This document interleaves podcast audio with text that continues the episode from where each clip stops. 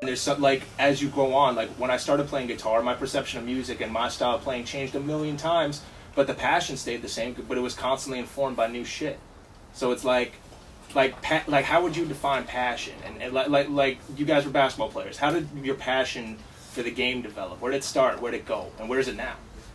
Um, man, right now it, it's at it's at an all-time low, and the reason why is my passion's still there, but this is one of the hardest like times of my basketball life because I haven't been able to play indoors for over a year now, and I used to play indoors six, seven days a week Mm.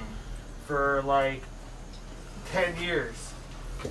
So to just have a, like a sudden stop to it, and then I only play outdoors when the weather's good and I have free time and it's not like overly crowded.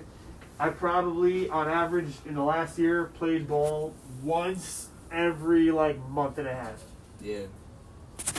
and uh, that shit sucks. Uh, but the passion of it for me was that was my escape from anything and everything, and uh,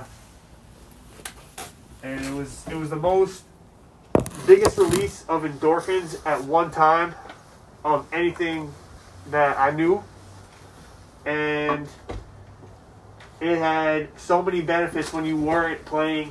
You know, I felt like I was losing weight real fast. I feel that uh, my energy levels were higher. I was just more excited to play ball and work out. Um, Dude, it hypes you up when you see someone that they're passionate about doing great at it. Like there was a um, Dude, it hypes you up when you see someone that they're passionate about doing great at it. Like there was a kid who actually used to bully me, and I went to summer camp with him. It was one of those friendships where, like, in summer camp we were real close, but the second we got back to school, it was right back to what we were before that. Dude, he, this this kid was a legit basketball player, yep. and uh, dude, I remember I never played basketball really, but this is summer camp. It's fifth grade. This kid sinks a perfect three from way behind the arc with the last seconds remaining on a on a camp game. You know what I mean? But every like I lost my mind. I couldn't identify why. There's it, it, it goes back to that animalistic shit. It's like yeah, that motherfucker's dominant.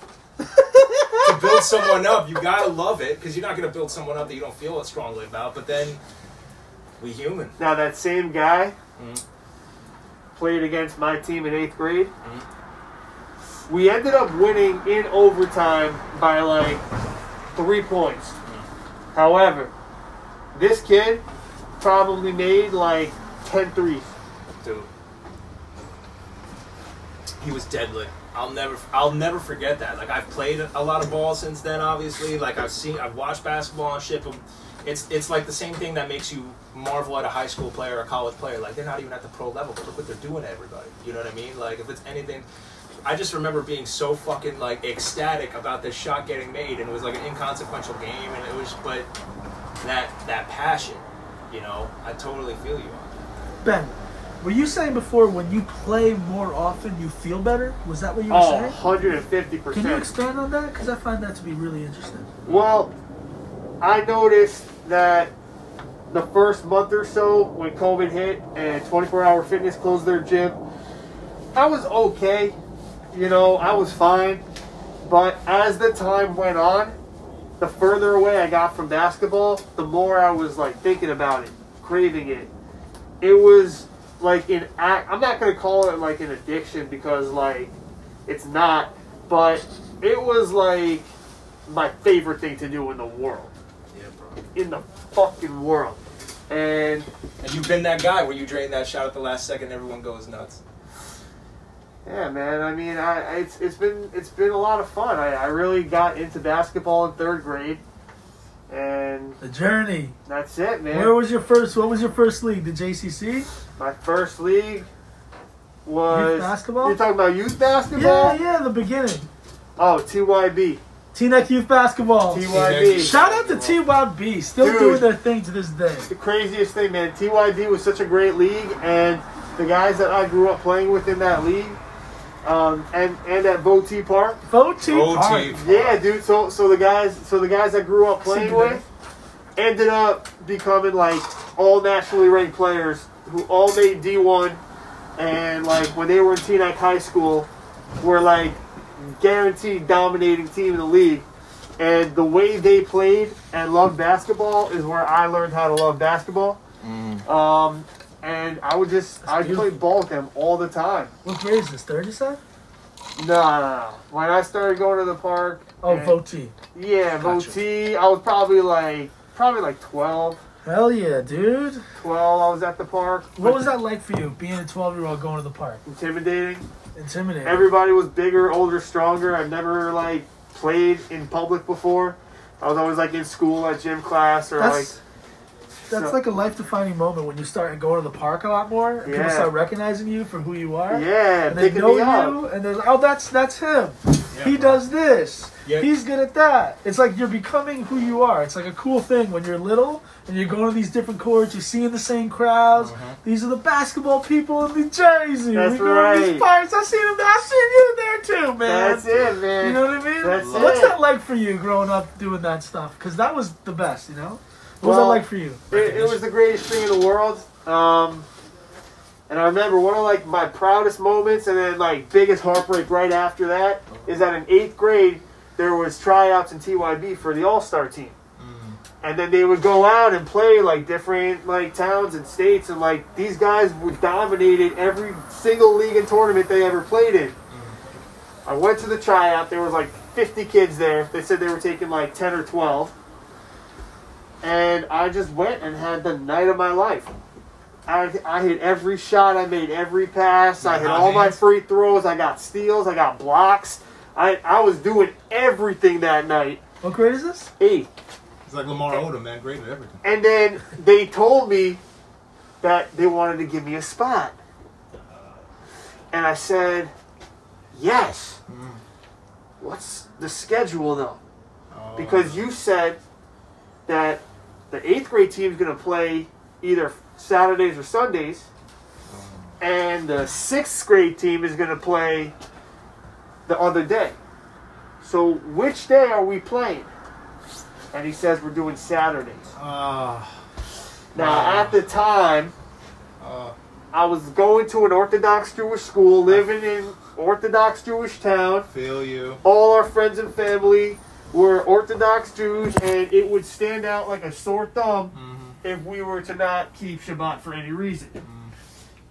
So my parents didn't let me play. Same thing happened to me, man. Hockey, like like uh, the the local um, recreation, Paramus Rec. Like uh, I wanted to play hockey for them so bad. I did a couple times, but their actual team, their travel team, played on Fridays and Saturdays. It was just like that's just like oh man, that's kind of hard. But but you know something, you didn't let that stop you. Like for me, that affected me, and I still love playing hockey after that. But like I just think that would have been the, the greatest team I've ever played for, for Mhm. for the time in my life that I was in.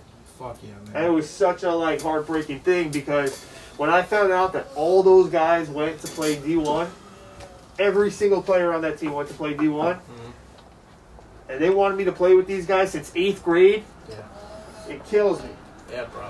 That's I'm sure as a kid, what was your perspective as a kid at the time? Were you angry? Were you I was devastated. did you not bro. care? Well, how did you feel? It was like getting broken up with, man. I just got I just got put on this team that I was like dying to play on. you earned the respect of them wanting you. Yeah, yeah. These guys never seen me before, and Uh, It's and, performance. and the coach straight up says, "All right, take a seat. Do you want to, you know, are you interested in playing?" I'm like, "Yeah."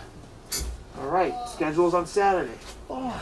But anyways, um, Now that tryout, did you feel like you had hot hands, or did you, or was it like, like, like, what was it about your game that rung true there? And then like, what was it like? Oh, I, I was just work- I was just in a certain zone that like every part of my basketball game was at peak performance. shit. Uh, like my legs moved as fast as anybody's. You know, like I my my handles were as tight as anybody's. I could guard anybody. Like I was just in one of those zones of like like this is this is my this is my time right here. And uh, you played it up. What a great memory too. Oof. yeah, just remember, man, it, that that was awesome. And, and you know, like a lot of the guys there definitely got to know me and stuff. And I played in leagues with them. But uh, that that was it, man. And then what killed me, what absolutely killed me, was the next year going right to high school. After making the eighth grade team for that league, getting cut, going to high school, and then make the fucking freshman year team. Dude, yeshiva sports are bullshit. It was fucking. I'm like, dude, like, there's no opportunity. Like, like, fuck. Because it, it, think about it, the yeshiva world we come from, man, it's not, Sucks, it's man. it's never been in their interest to produce a high quality athlete. They, their private schools are set up so the uh, the children of the alumni can meet and decide can meet and decide to go to Israel together and hopefully get married and have kids. That's what those institutions. They had 13 of their 15 players chosen before they arrived to school in their freshman year. Same with the hockey shit. They dude. recruited all these kids, and and there were guys that were just blatantly not as good. Yeah, bro. I'm telling you that like I mean there's politics in sports anywhere you cut it. But when the institution itself does not have a vested interest in seeing to that you're successful in that avenue, it, there's a lot of players that never ended up going pro even though they had all the ability in the world because they weren't in the right place for them. And then you got players that like somehow lucked out. Not lucked out, they were still great, but they like like Dennis Rodman I think was in JUCO. And then you have other players that like got late starts and, and shit like and somehow that that was where they had to be to get their opportunity. It's it's it's real strange, man. And then you got other players that go to institutions like Duke and shit and they don't turn out to be shit. So it's like it's weird as hell. But what do you think about the concept of like a hot hand? Do you like do you, were you able to like Well, do you mind if I just finish answering Ellie's Yeah. question? Because he was asking me about like passion and shit. Mhm. Um, oh when I saw like what, like I mean, I know you can relate to a lot, which is why I'm not trying to like over explain anything because I played with you a lot, a lot. We played, you know, we played on Saturday nights. We played full court one on one for hours, weeks and weeks and weeks and weeks in a row. And we played in men's league, and we played in men's leagues together.